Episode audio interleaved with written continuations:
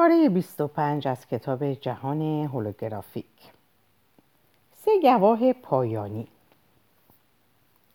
قبل از اتمام این فصل لازم است که سه فقره از شواهد اخیرم به دست آمده را بررسی کنیم. گرچه هیچ یک از اینها در حکم اثبات نهایی نیست. هر یک فرصت توجه به سایر قابلیت های فراگذاشتن از زمان را که گاهی که آگاهی انسانی ممکن است در جهان هولوگرافیک داشته باشد به ما عرضه می کند.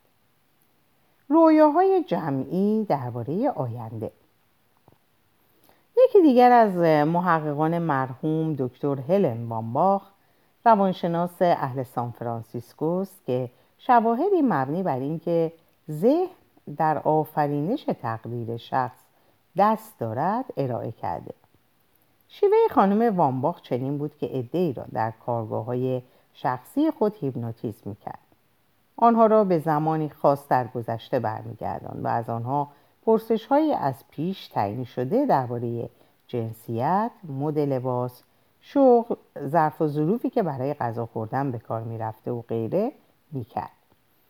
در طول 29 سال پژوهش و کندوکاف در زمینه پدیده حیات گذشته این خانم تقریبا هزاران نفر را هیپنوتیزم کرد و به کشفیات بسیار موثری نائل آمد یکی از انتقاداتی که به پدیده تناسخ شده است این است که مردم ظاهرا تنها حیات گذشته را در مقام شخصیت های معروف یا شخصیت های تاریخی به یاد می آورند. در حالی که خانم وانباخ به این کشف نایل آمد که بیش از 90 درصد از داوطلبان وی حیات گذشته خود را در مقام روستاییان، کارگران، زارعان و بدویانی در جستجوی غذا می‌دیدند.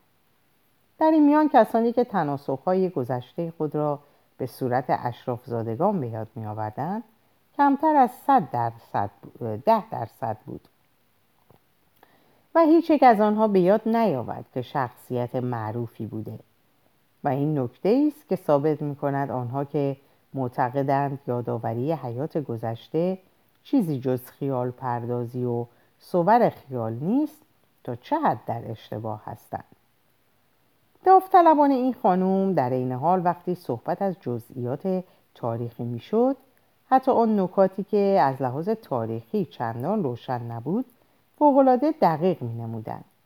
برای مثال وقتی زندگی مردمان سالهای 1700 میلادی را به یاد می آوردن توضیح می‌دادند که چگونه به هنگام صرف شام از چنگال سه شاخه استفاده می‌کردند ولی از 1790 به بعد اغلب چنگال ها رو به صورت چهار شاخه توصیف می‌کردند نکته ای که با تکامل تاریخ چنگال کاملا همخونه. و در مورد توصیف لباس ها و کفش ها و انواع غذاهای مختلف و غیره نیست به همان سان دقیق و درست می‌دیدند وامبخ در ضمن به این کشف نائل اومد که قادر به همان سان افراد رو به زندگی های آینده نیز پیش برونه. و واقعا هم توصیفاتی که داوطلبان از قرون آینده می‌دادند چنان شگفتآور بود که وی پروژه مربوط به همین موضوع پیشرفت به سوی حیات آینده رو در فرانسه و ایالات متحده به راه انداخت. بدبختانه پیش از اون که کار به اتمام برسه خانم وانباخ فوت کرد. ولی روانشناسی به نام چت سنو همکار سابق خانم وانباخ پروژه اونو ادامه داد و اخیرا نتایج بررسی خود رو در کتابی به نام انبوه رویاها درباره آینده به چاپ رسونده. هنگامی که گزارش 2500 نفری که در این پروژه شرکت داشتن ارائه شد چند ویژگی خاص به چشم می‌خورد. یکی اینکه تقریبا همه داوطلبان تصدیق کردند که جمعیت کره زمین در آینده به طور شگفت آوری کم میشه. بسیاری از اونها حتی خود رو در بدنهای جسمانی در زمانهای مختلف آینده نیز ندیدند و اونها که دیدند و بدن داشتند اظهار می‌کردند که جمعیت کره زمین بسیار کمتر از زمان حاله. افزون بر اون پاسخ دهندگان به چهار دسته مشخص تقسیم شده بودند که هر کدوم از آینده مختلفی دیدن کرده بودند. یک گروه از آینده ناشاد و عقیم گزارش دادند که در اون اغلب مردان در ایستگاه های فضایی زندگی می‌کردند. لباس های سیمگون می و غذاهای سنتتیک میخوردن دسته دیگه عصر جدیدی ها زندگی شادمانتر و طبیعیتری در مکانهای طبیعی داشتند. در هماهنگی کامل با یکدیگر به سر می و خود رو وقف آموختن و رشد و تحول معنوی کرده بودند. گروه سوم شهرنشینان هایتک بودند که از آینده تیره و مکانیکی می‌گفتند که مردمان در شهرهای زیرزمینی یا در شهرهایی که زیر گنبدها و حبابها ساخته شده بود زندگی می‌کردند. گروه چهارم خود رو بازماندگان فاجعه معرفی می‌کردند که در جهانی که توسط بعضی فجایع زمینی یا محتملا اتمی متلاشی شده بود زندگی می‌کردند.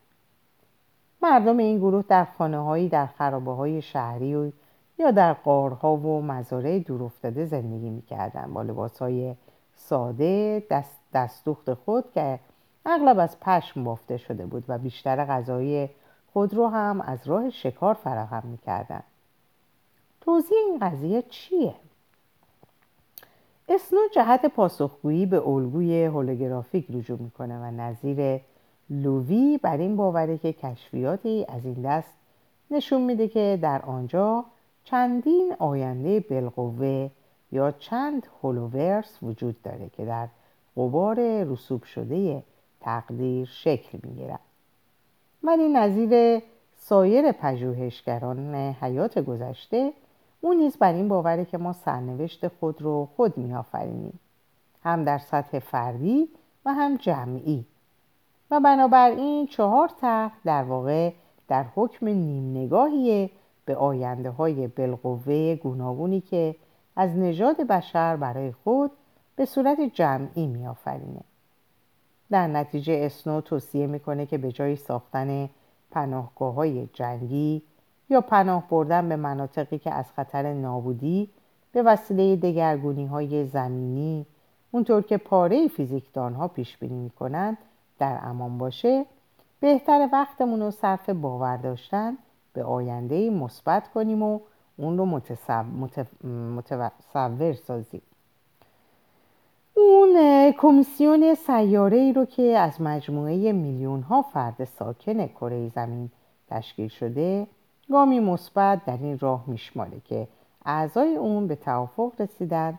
روزی سی و دس روز سی و یکم دسامبر هر سال از ساعت دوازده تا یک نیمه شب به ساعت گرینویچ به دعا و ذکر و مراقبه روی صلح جهانی و شفایافتگی عمومی بپردازند آقای اسنو میگه اگه ما قادریم که واقعیت فیزیکی آینده خود رو پیوسته با اندیشه ها و اعمال جمعی کنونی خود شکل بدیم پس زمان بیدار شدن و دریافتن راه دیگری که آفریدیم همکنونه گزینش از میان انواع جهانهایی که هر یک از این گروه های چهارگانه عرضه می کنند روشنه.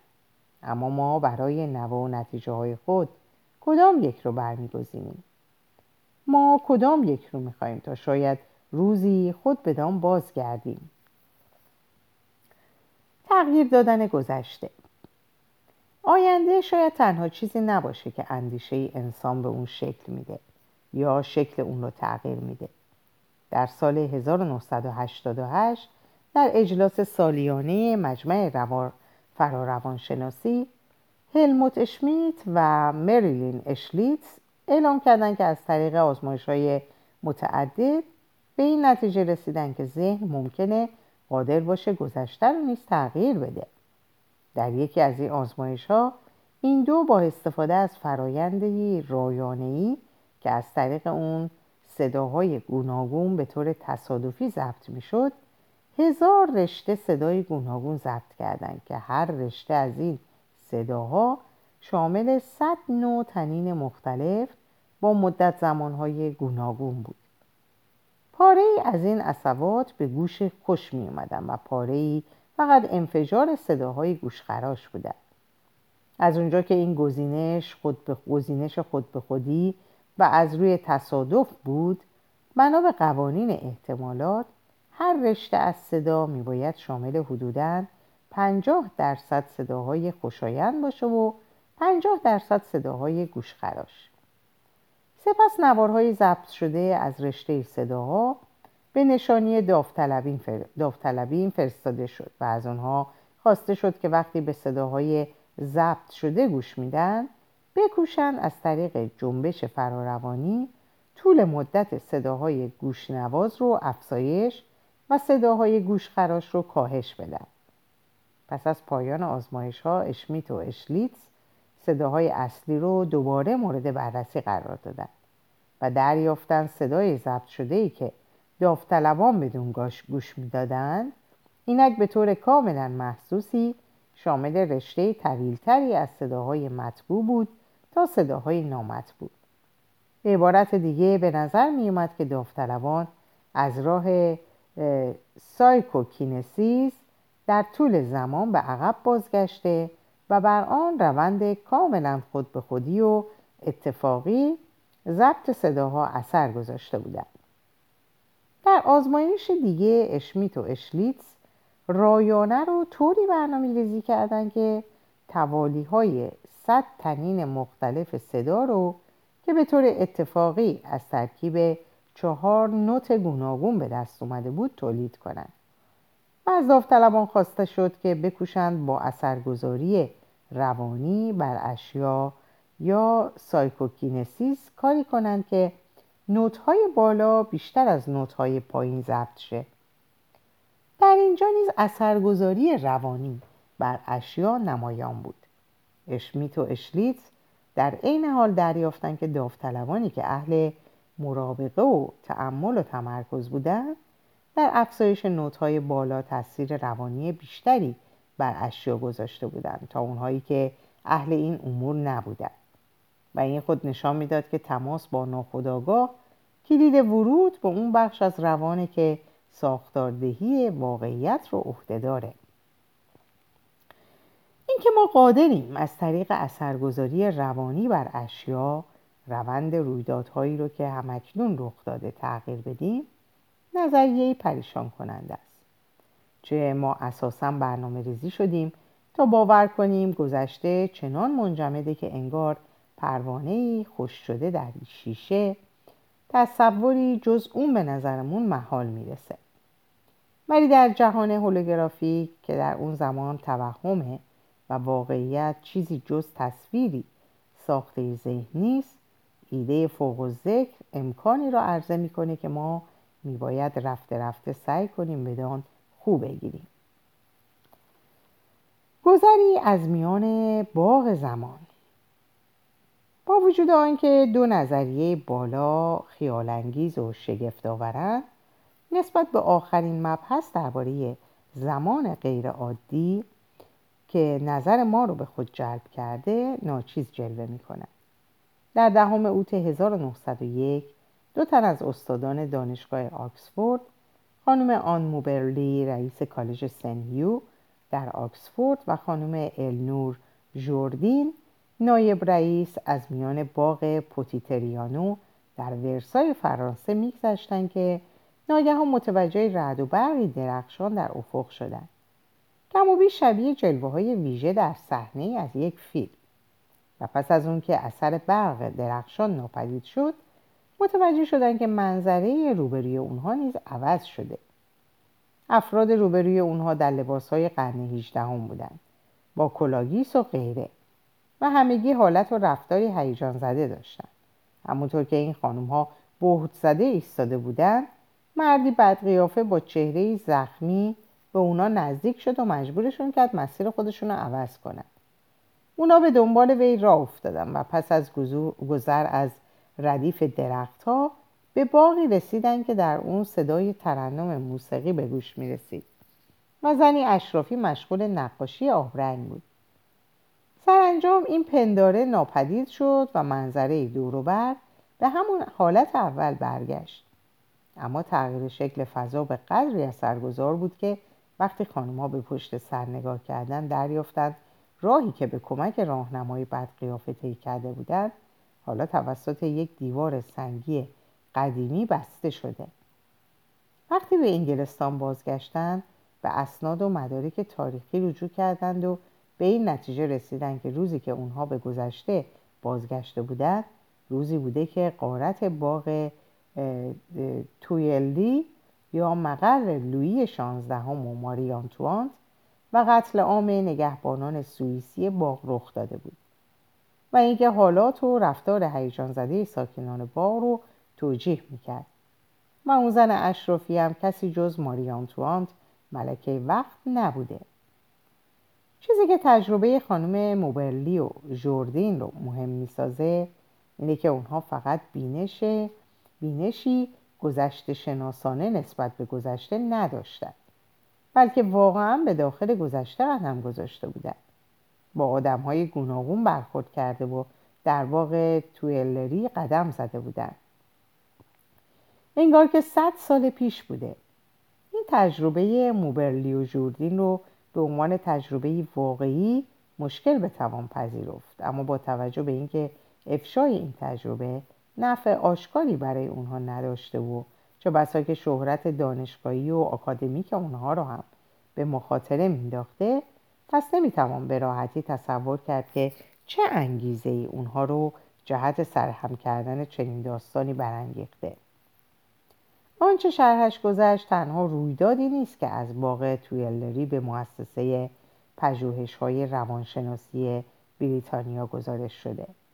در ماه مه 1955 یک مشاور حقوقی لندنی و خانومش نیز در همین باغ به چندین شخصیت قرن هجدهمی برخورد کرده بودند و در موقعیت دیگه کارکنان سفارتخانه مشرف به کاخ ورسای ورسای ادعا کردند که باغ رو از نظر تاریخی در دوره قبلتر دیدن.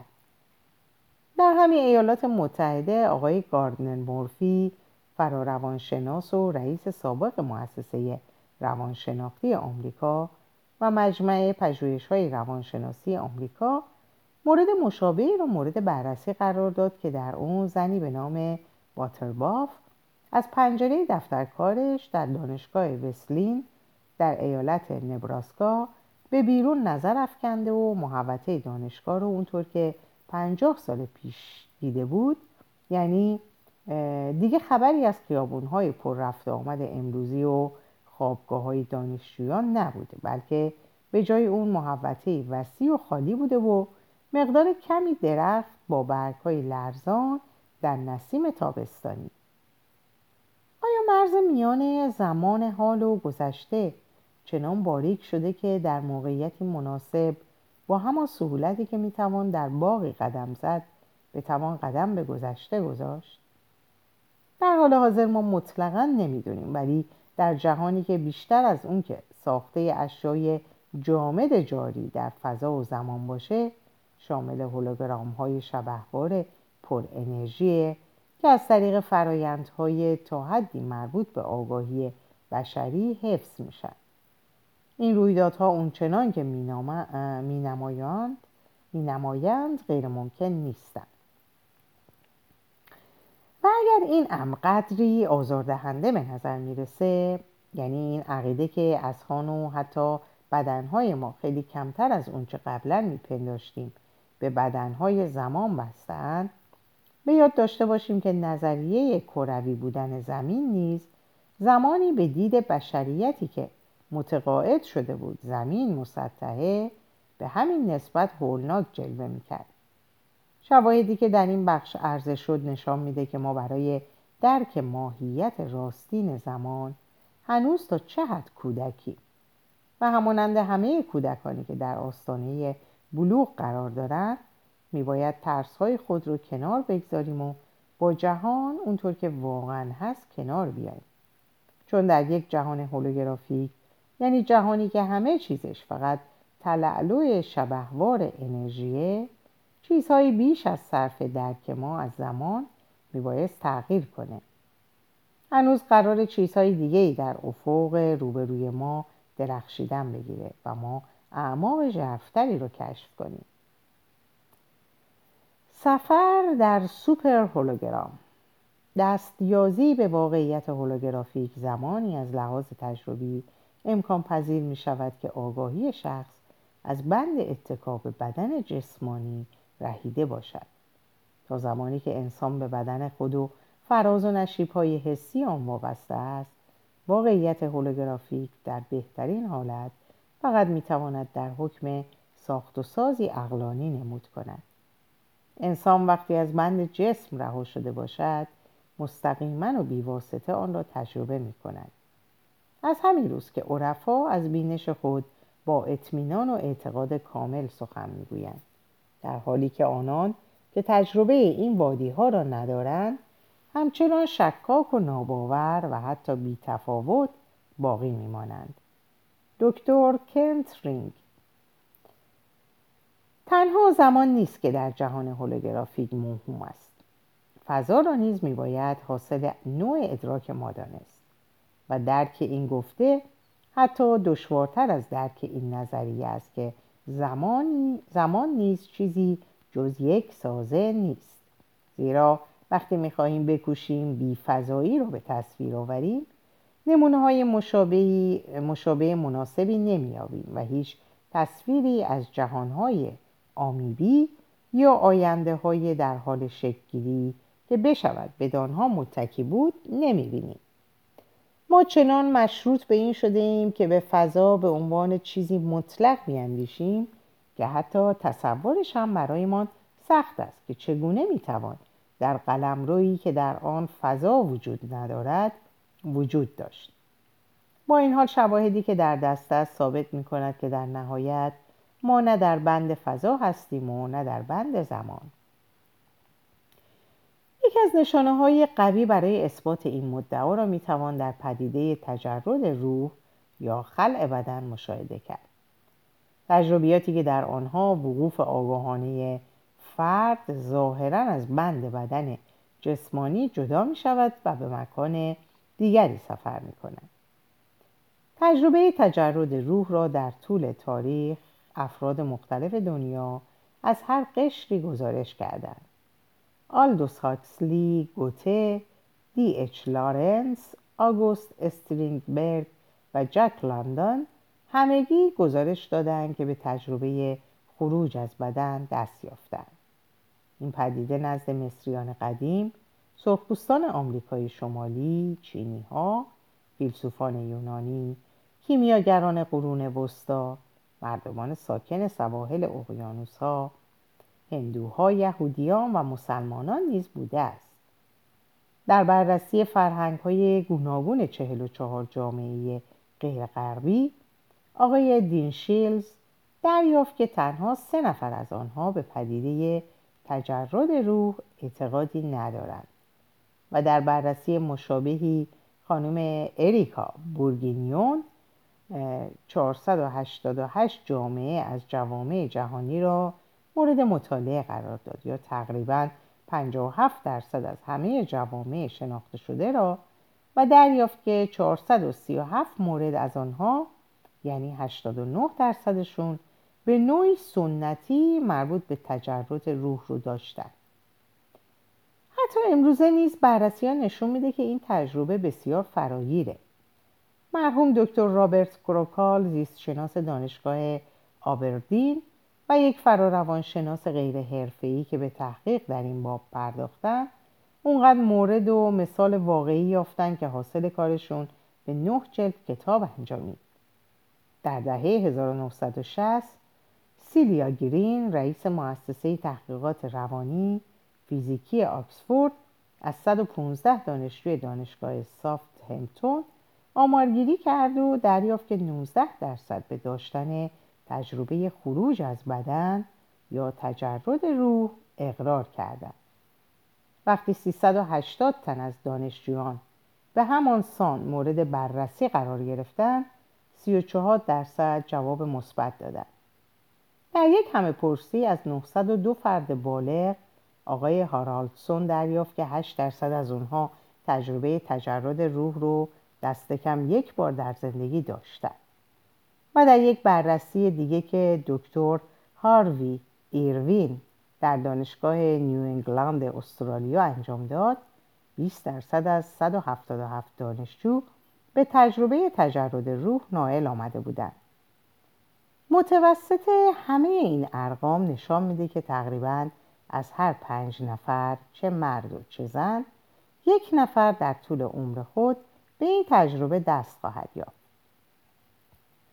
سایر بررسی نشان داده که این رقم شاید به یک دهم نزدیکتر باشه اما به هر حال واقعیت اینه که تجربه تجرد روح خیلی بیش از اونچه مردم میپندارند متداوله نمونه ای ترین نوع این تجربه که معمولا خود به خودیه چیزیه که اغلب به هنگام خواب، مراقبه، بیهوشی، بیماری و لحظه های درد شدید رخ میده. گرچه تحت شرایط دیگری هم ممکنه روی بده. شخص ناگهان به تجربه این احساس روشن دست میابه که ذهنش از بدنش جدا شده. معمولا خودش رو میابه که بالای سر خودش در حال پروازه و در میابه که می‌تونه به مکانهای دیگه مسافرت یا پرواز کنه چه حالی به فرد دست میده وقتی که خودش رو از جسم رها و خیره به بدن خودش می‌بینه در بررسی سال 1980 به روی 339 مورد سفر به خارج از بدن دکتر گلن گابارد، دکتر استوارت تواملو و دکتر فاولر جونز از دانشگاه ها و مؤسسات علمی مختلف دریافتند که 85 درصد این تجربه رو مطبوع و بیش از نیمی از اونها اون رو شادی آور خوندن. من خود با این احساس آشنا هستم. در جوانی تجربه از این دست داشتم و پس از اون که از تکان روحی حاصل از یافتن خودم به حالت شناور در هوا و بر فراز بدنم و خوابیده در تخت خواب خیره به خود بیرون اومدم احساس شعف ناشی از پرواز از خلال دیوارها و اوج گرفتن بر فراز درختها توصیف ناپذیر بود. در طول سفر بی جسمم حتی تصادفا به یکی از کتاب های کتابخونه محلمون که دختر همسایه اونو گم کرده بود برخوردم و تونستم بعدم به اون بگم که کتاب گم شده در کجاست. من همه جزئیات این تجربه رو در کتابم ورای کوانتوم آوردم. مسئله کم اهمیتی نیست اینکه آقای گابارد تواملو و جونز نیز به بررسی و مطالعه روی کسانی که تجربه خروج از بدن رو داشتن پرداختند و دریافتند که اونها همگی از لحاظ روانشناختی به هنجار و روی هم رفته در زندگی افراد سازگار و تثبیت شده ای بودند. در پایان اجلاس انجمن روانپزشکان آمریکا در سال 1980 روانپزشکان نتایج به دست آمده رو اعلام کردند و به این نکته اشاره کردند که ارجای بیماران به کتابهای مربوط به پدیده تجرد روح و مطمئن کردن بیماران از اینکه تجرد روح رویداد متداولیه همه بسیار بیش از مداوای روانپزشکی خاصیت درمانی داشته. و به این نکته نیز اشاره کردند که شاید بیماران با گفتگو با یک یوگی به رهایی بیشتری برسند تا ملاقات با یک روانپزشک. واقعیت از این دست و آمار و ارقام مربوط به کشفیات نمی‌تونن همانقدر متقاعد کننده باشن که گزارش واقعی خود تجربه ها. برای مثال کیمبرلی کلارک مددکار اجتماعی بیمارستانی در سیاتل واشنگتن تا وقتی به یک بیمار قلبی به نام ماریا برخورد نکرد به پدیده تجرد روح هیچ گونه اعتقادی نداشت. ماریا سه چهار روز پس از بستری شدن در بیمارستان دچار انصداد رگهای قلبی شده بود که به سرعت مورد مداوا قرار گرفت و بهبود پیدا کرد. کلارک بعد از ظهر اون روز به ملاقات اون رفت و انتظار داشت ماریا رو از اینکه ناگهان قلبش ایستاده نگران و مضطرب بیابد. ماریا واقعا هم هیجان زده می نمود ولی نه بابت اونچه کلارک انتظارش رو داشت. ماریا به خانم کلارک گفت که به تجربه بسیار غریبی دست یافته. پس از اینکه قلبش ایستاده ناگهان خود رو دیده که از بالای سقف به پایین چشم دوخته و می‌بینه که چگونه پزشکان و پرستاران روی اون کار می‌کنن. سپس در ناحیه ورودی بخش اورژانس چیزی نظرش رو جلب کرد و تا اومد خودش رو تصور کنه که اونجاست اونجا بود. بعد ماریا راه خود رو تا طبقه سوم ساختمون تصور کرد و ناگهان خود رو در اونجا و در برابر یک لنگ کفش تنیس روی لبه هره یافت. یک کفش کهنه بود و ماریا در قسمت مربوط به انگشت کوچیک پا یک سوراخ کوچیک دید. ماریا جزئیات دیگری را هم دیده بود مثل بند کفش که زیر پاشنه کفش رفته بود. پس از گزارش این وقایع ماریا از خانم کلارک خواست لطف کنه و به طبقه سوم بره و ببینه روی لبه هره لنگ کفش کهنه تنیس می‌بینه یا نه. کلارک مردد اما کنجکاو به بیرون و به طبقه سوم رفت و روی هره پنجره چیزی ندید. وارد بخش شد و از اونجا وارد هر اتاق که می‌شد به لب هره نگاه می‌کرد و از اونجا که لبه هره ها خیلی باریک بود خانم کلارک مجبور بود سرش رو به شیشه پنجره بچسبونه. عاقبت در یکی از اتاقها وقتی به بیرون و به لب هره نگاه می‌کرد کفش کهنه تنیس رو یافت. پس از اون که خانم کلارک کفش رو پیدا کرد دریافت که همه توصیفات ماریا درباره سوراخ گوشه کفش و سایز جزئیات درست سایر جزئیات درسته. خانم کلارک میگه تنها رایی که ماریا می‌تونست به کفش کفش دیده باشه این بود که از ساختمون خارج شده و از لبه هره گذشته باشه. از اون پس خانم کلارک نیز یکی از معتقدین پروپاگورس نسبت به تجربه خروج از بدن شد. این تجربه ماری برای من مدرک بسیار ملموسی بود. در اینجا به پایان این پاره می‌رسم. اوقات خوب و خوشی براتون آرزو می‌کنم و به خدا میسپارمتون. خدا نگهدارتون باشه.